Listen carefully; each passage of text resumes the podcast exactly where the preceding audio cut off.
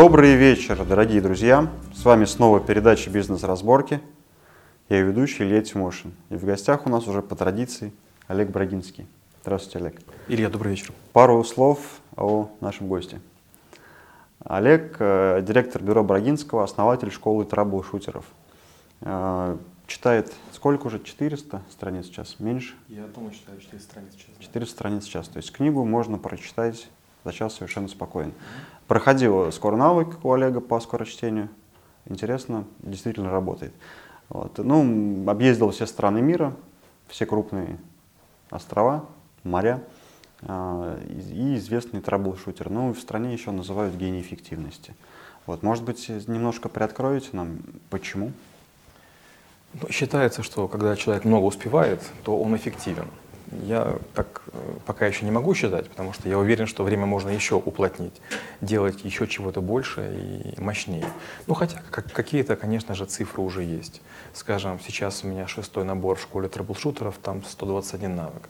А в следующем наборе, вот через пару месяцев, уже будет 144. И получается за три года, пока вот эти было шесть наборов, я сделал 10 740 слайдов презентации. Это не картинки, это текст плюс картинки, то есть там это очень много текста. За это время я сделал 850 публикаций, то есть они опубликованы, 68 вебинаров, 182 подкаста. И вот с Ильей мы делаем уже, получается, 16 бизнес-разборки. Вот так и появляется эффективность. Когда вы каждый день делаете что-нибудь, что остается потом надолго. Статья, публикация или видеозапись. А мы, может быть, наверное, поговорим как-то еще отдельно под подкаст запишем, потому что ну, я вот чем больше вас узнаю, тем на самом деле удивлен, насколько можно эффективно использовать свое время, да, не прожигать, как говорится, жизнь впустую там. Вот, друзья, ну, в прошлом подкасте мы говорили про конфликты. А сегодня хотелось бы поговорить, Олег, знаете, про дипломатию. Дипломатия это не на уровне государственной деятельности, да, а дипломатия это, наверное, вот обуздывать силу с этой точки зрения. Дипломатия, мне кажется, она сейчас в нашей жизни это больше актуально даже вот с близкими с нашими, с партнерами, там, с бизнес-партнерами с теми людьми, с которыми мы постоянно сталкиваемся, потому что, ну, понятно, дипломатия, она хорошо с человеком, которого ты раз в год видишь, она, наверное, легко дается, а вот где постоянные какие-то происходят вещи. И, может быть, наверное, я вот просто не могу понять, конфликт, дипломатия, все-таки это же похоже с чем-то вещи? И да, и нет. Э, часто, когда говорят о конфликте, мы говорим о кулаке, а вот дипломатия — это лайковая перчатка. Лайковая кожа — это кожа наиболее нежная. Вот тонкие перчатки, сначала дамские, а потом уже стали делать мужские, они именно делаются из лайки. А дипломатия — это возможность лавировать. Дипломатия — это искусство невозможно. Вообще дипломатия, как и многие другие термины, пошли из древнегреческого языка. И сначала дипломы — это были такие двойные таблички, сложенные пополам, которые предъявлялись э, чиновникам городов. И человек, имеющий диплом он, или диплому, он имел право говорить от имени кого-то. То есть дипломатия — это в первую очередь послание. Когда мы говорим о дипломатии на бытовом уровне, нужно научиться быть представителем своих интересов. То есть нужно завести в себе внутреннего переводчика. Не говорить «ты козел», а говорить «кажется, вы слегка неправы». Хм, интересно, да, получается тонкая грань такая между Дипломатия – это способ решения конфликтов. Э, не, не, не допущение конфликтов. Не, а, не допущение. допущение конфликтов, да. А, ну да, искусство обуздывать силу, получается. То есть не... Угу. Интересный момент. Ну а вот если брать э, ну, отношения, ну давайте начнем там с семьи, например, да? Э, ну, получается, у нас же должны быть общие интересы в семье. По-разному. Э, дело в том, что каждый человек э, в разное время может быть либо частью семьи, либо индивидуальностью, либо частью рода, а род и семья это не одно и то же. Опять же, если семьи э, из разных национальностей, там свои сложности есть, то есть вступает гордость, язык, там, территория проживания.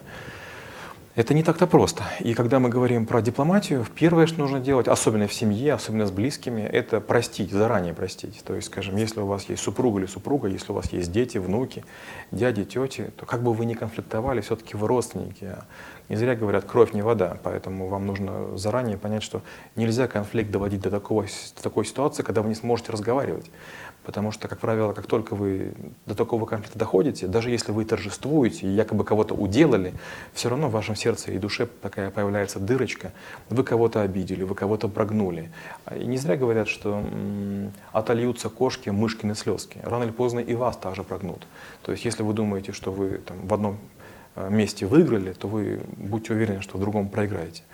Правильно говорит Илья, когда мы имеем дело с человеком, которого видим редко, с ним легко быть nice and friendly, ну потому что мы редко видимся, рады, и есть такой, знаете, минутный флер того, что вот надо и играть хорошую мину. А вот перед родными мы начинаем ходить в трусах, мы начинаем там чавкать, мы начинаем, может быть, там быть нерасчесанными или без макияжа, и как следствие мы опускаемся до, до быта. Но все сильные отношения, крепкие отношения, семейные отношения, они строятся на глубочайшем взаимоуважении. Есть такая, мне очень нравится притча. Как-то пришел а, в одну семью африканскую потенциальный жених свататься за невесту. И невесты в этом селе стоили по 10 коров. А, ему говорят, ну, забирай. Он говорит, я хочу отдать 10 коров. А отец и мать говорят, да мы понимаем, она кривенькая, она не такая, не всякая, поэтому если ты ее просто заберешь, будем счастливы. А он взял и заплатил значит, за свою будущую жену 10 коров. Через время отец и мать навещают значит, своего значит, зятя и смотрят, а их дочка-то расцвела. И говорят, а почему ты такая вдруг стала? А та сказала, за меня отдали 10 коров. И вот очень важно все время иметь в голове эти 10 коров. Если вы уважаете своих детей, своих близких, то и другие будут их уважать. Короля играет свита. Если вы хорошо ладите с членом своей семьи, другие будут смотреть, любоваться и тоже копировать ваш стиль отношений. Интересно. Но здесь получается такой момент важный, мне кажется, что вот эта дипломатия в семье, да, это, наверное, все-таки своим примером покажи дипломатию, да. Будь, если ты говоришь, что нужно быть хорошим, не обманывать, например, то не обманывай тогда никого. А, может быть, дипломатия в семье начинается с каких-то таких базовых принципов, которые для себя не могут сформировать, а учат детей этим принципам.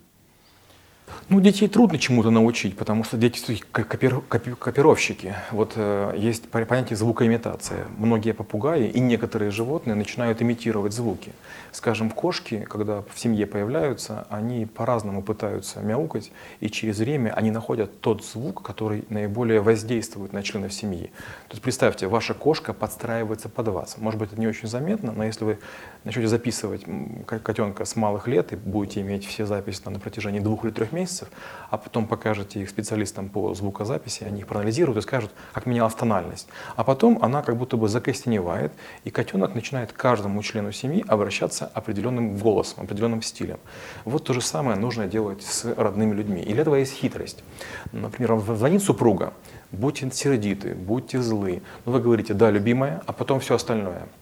И получается, даже если у нее были слова обиды, слова горечи, слова злости, вы вдруг говорите «да, любимая», и даже если у вас есть раздор, но для, для вас это простая формальность, но другого человека немножко осадит. То есть на полградуса будет тон, может быть, тише, может быть, чуть приветливее. И вот, а если вы так говорите вдвоем, это очень здорово. Вот а, в крутых вузах а, монарши семьи, они никогда не ссорятся. То есть они умеют выражать обиду такими очень вежливыми фразами. Вот это и есть дипломатия. Дипломатия — это когда я вас обижаю, но не обидно. А такой момент сейчас что-то вспомнил. Но бывает такое, такое, такая ситуация, например, что слишком люди такие как взаимоуступчивые друг к другу и против себя это делают. Ну там э, чай попить. Ну что вы, я ради тебя там не буду. Нет, ну сделай, нет, ну не буду. Ну, и на этой почве опять начинается конфликт. Угу. Вроде бы ты слишком уступчивый в какой-то ситуации, но эта же уступчивость опять играет против тебя. Получается. Конечно, да. Есть несколько вещей, которые надо избегать. Первая вещь – это усилители. Усилители – это когда вы чересчур слащаво начинаете разговаривать. Из серии «я тебя люблю очень-очень». Фраза «я тебя люблю» гораздо мощнее, чем фраза, в которой есть много дополнительных слов. Это первое. Второе. Любые расшаркивания и извинения, они излишни. Вот попробуйте свои слова ценить. Чем больше вы говорите, тем меньше слова имеют вес. Вообще не открывайте рот, если вас не спрашивали. Пускай все остальные говорят. Если вы больше молчите, вы уже заранее вежливы и вы более дипломатичны. Угу. Здесь тогда не просто так говорят, да, что э, меньше говори, за умного сойдешь. Угу. А бывает же, ну это, наверное, самое трудное, начать с того, чтобы научиться молчать, потому что хочется всегда что-то сказать, и... Даже, даже не молчать. У нас, у жителей больших городов, через секунду начинается внутренний голос.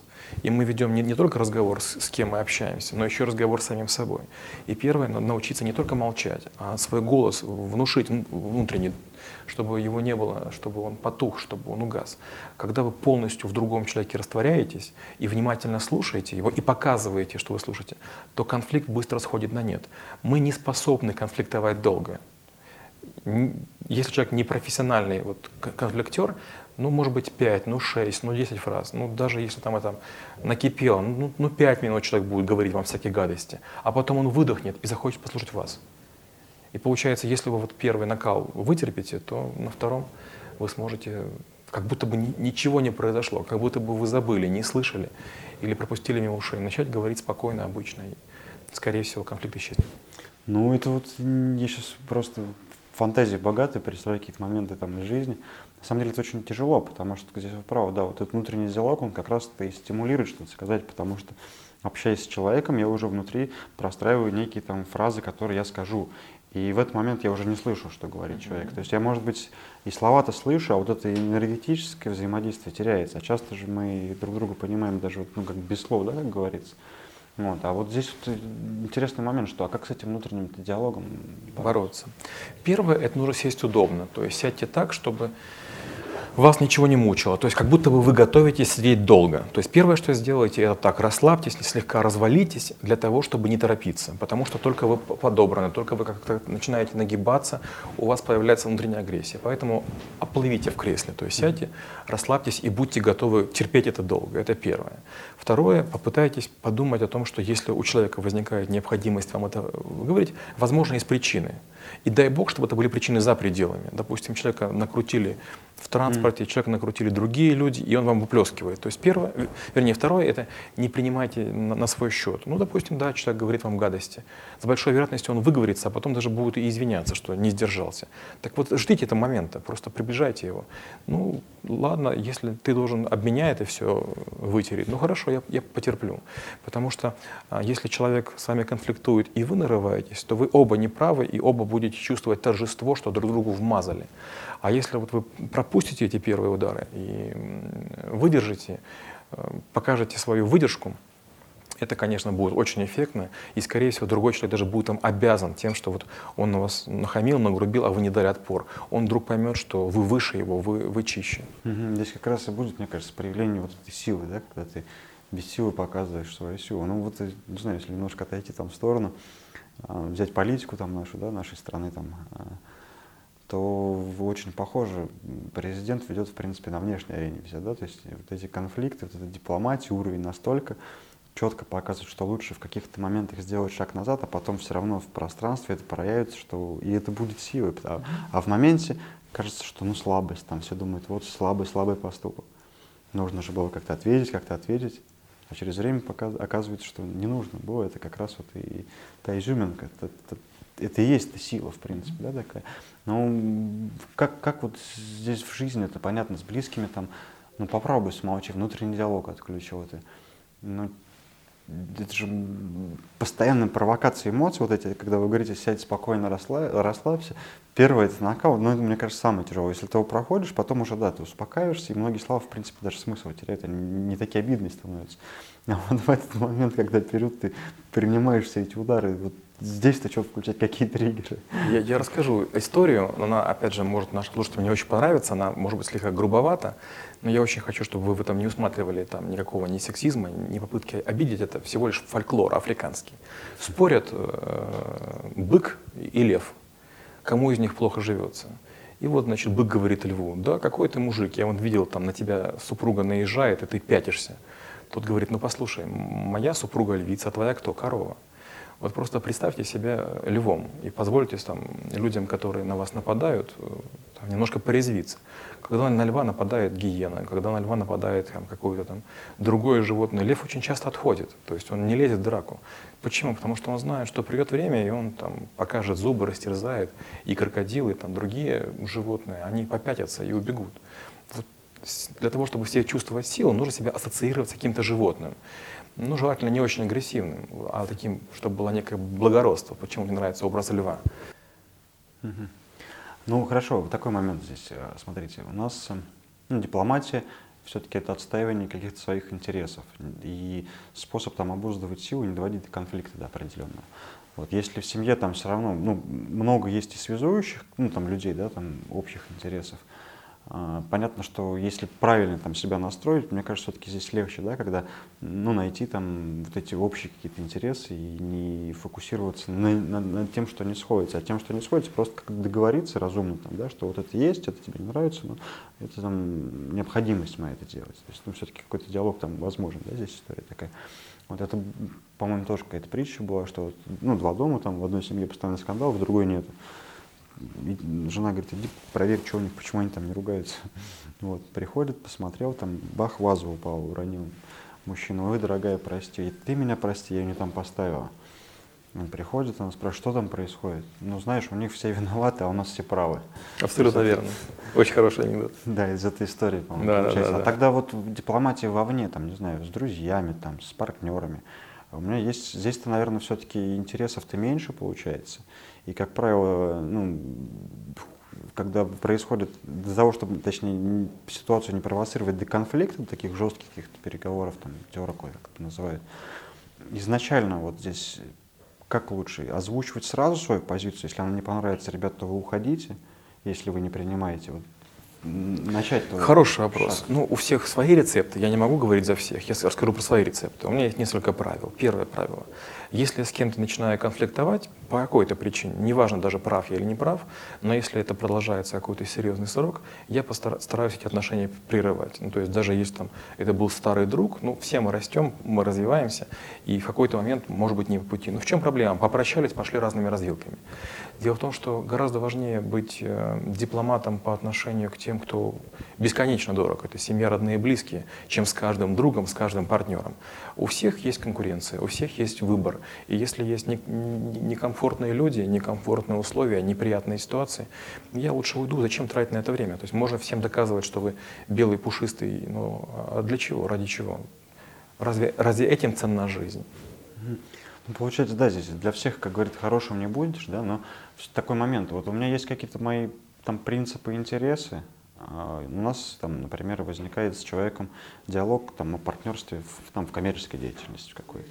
Вот. И даже если просто какие-то внутренние жизненные позиции у нас не бьются, у нас все равно будут э, ну, конфликты на этой почве. Да? Не знаю, там, мне нравится там, классику слушать, а ему там тяжелый рок какой-то. И где-то это будет пересек. Ну да, вот какие-то такие жизненные вещи могут, в принципе, ну, проект привести к развалу, потому что конфликты, наверное, чаще здесь будут. Потому что в проекте, в цифрах, э, мне кажется, проще договориться, да, там, условно, там, процент, доля кому какая, кто какой функционал выполняет, это можно расписать, зафиксировать. А вот это вот внутренние состояния, если они будут разные, наверное, придет к тому, о чем вы говорите, что если будут ну, постоянно какие-то конфликты на этой почве возникать. Вот здесь, как вы думаете, лучше избегать тех людей, скажем, в, в партнерах, которые ну, вот в личном многом не совпадают. Это лучше выяснять сразу, потому что если в процессе это может повлиять, как-то повредить уже. Есть такая очень странная штука, называется вординг, слово ворд, проговаривать. И вот часто, когда вы работаете с Новым Светом, когда вы работаете с англичанами, они такие чересчур дотошные, они все время все проговаривают, они постоянно все мусолят. Но с другой стороны, в ходе проговаривания вдруг открываются новые грани того, о чем вы не, не знали, не думали или не предусмотрели. И вот если бесконечно все проговаривать, то в конце концов можно или договориться, или придумать правила. Я, допустим, не хожу влево, вы не ходите вправо. То есть если у нас зона конфликта там, находится там, на территории музыки, значит музыку мы не обсуждаем. Если, например, мне не нравится, там, не знаю, там, ваш супруг или ваш супруга, значит я к вам в гости не хожу. То есть надо для каждого для каждой коммуникации, для каждого взаимодействия очерчивать территорию, на которой не будет страха, опасностей и угрозы. Возникновение. Ну, получается, тогда в, в основе все-таки дипломатии тоже у нас должна лежать искренность, открытость? Нет, как раз вот искренность, открытость невозможно. Представляете, например, если у вас там муж постоянно приходит э, после работы, ложится на диван в носках грязных, пьет пиво и толстеет. Конечно, вы, будучи заботливой там, супругой, захотите его правильно кормить, будете удерживать его от пива, но а он-то будет сердиться, он говорит, я хочу отдохнуть. И получается, ваша забота входит в конфликт с его желанием прямо сейчас. Поэтому нужно другие способы находить. И дипломатия, это делать это незаметно. Например, чем больше у вас в квартире будет зеркал, и муж чаще будет себя видеть в этих зеркалах, тем быстрее он сам поймет, что ему это не очень красиво. Или если там так или иначе будут появляться у вас фотографии мускулистых мужчин, не знаю, там на календарях каких-нибудь, которые вы покупаете, или там на каких-то постерах, или на каких-то упаковках еды. Рано или поздно, скорее всего, взыграет чувство самолюбия, и человек на, на это среагирует. Угу. Тогда получается, ну понятно, что какие-то знаки нужно посылать, если ты понимаешь, что в, конфликт войдет, э, если ты прямо будешь об этом говорить. Вот. Ну, а реально тогда делать, может быть, показывать зеркальную ситуацию человеку? Смотрите, ну вот я бы не пытался в ходе дипломатии на кого-то влиять. А, в ходе дипломатии гораздо важнее не упустить существующие позиции. Дипломатия от войны отличается тем, что война пытается захватить территорию, власть, время и ресурсы. Дипломатия, она пытается уклоняться. То есть важнее пройти между капельками, чем иметь большой зонт. Спасибо, интересный фрагмент, момент у нас был. Друзья, дипломатия, смотрите, да, так завершая передачу, несколько фраз скажем. Э, кстати, у вас в школе же разбирают, да, этот навык? Да, да, да. А там есть какие-то определенные показатели, к чему нужно достичь? Как вы тренируете людей? Дело в том, что почти каждый навык в школе – это набор теории, где-то около пяти часов. Мы изучаем а, много подоплеки для того, чтобы с разных сторон посмотреть на, на каждый навык, в том числе дипломатию. А потом идут алгоритмы, то есть как действовать в разных ситуациях. Естественно, они не могут охватывать все, но они показывают некоторые механики, которые инструментально, их можно использовать хоть завтра вечером, mm там прям вот изучив сегодня, подумал сутки, потом можешь использовать. Как у меня скорочтение было, да? Как у вас скорочтение было, да. Друзья, ну смотрите, да не доводите до конфликтов, используйте дар дипломатии, развивайте его в себе. Понятно, что это непросто, и на самом деле нужно запастись терпением, чтобы э, выдержать основной вот этот накал, волну, первый порыв на вас, когда происходит, вот, чтобы не взорвать там очередной конфликт. Вот, но для этого вы должны понять для себя свои интересы, которые вы будете отставить, те позиции, о чем мы говорили, чтобы между капельками их удержать всегда вот в эти трудные моменты. Вот. И тогда, осознавая то, что вам ценно, что вам важно, вы можете сделать много уступок для того, чтобы не, не разрушить все окончательно. Вот. Начинайте с себя и используйте дипломатию в отношениях с близким, ну и будьте максимально искренни по отношению к себе, потому что Э, завести себя в тупик тоже будет легко, и тогда дипломатия ваша никому не будет нужна. Вот. Благодарим наших партнеров. Это школа траблшутеров, основателем где является Олег, э, и компания Чарли Че, которая делает видеопродакшн для предпринимателей и не только, в принципе, любой. Вот, друзья, спасибо за внимание, до новых встреч, спасибо, Олег. Спасибо. И до встречи через неделю. До свидания. До свидания.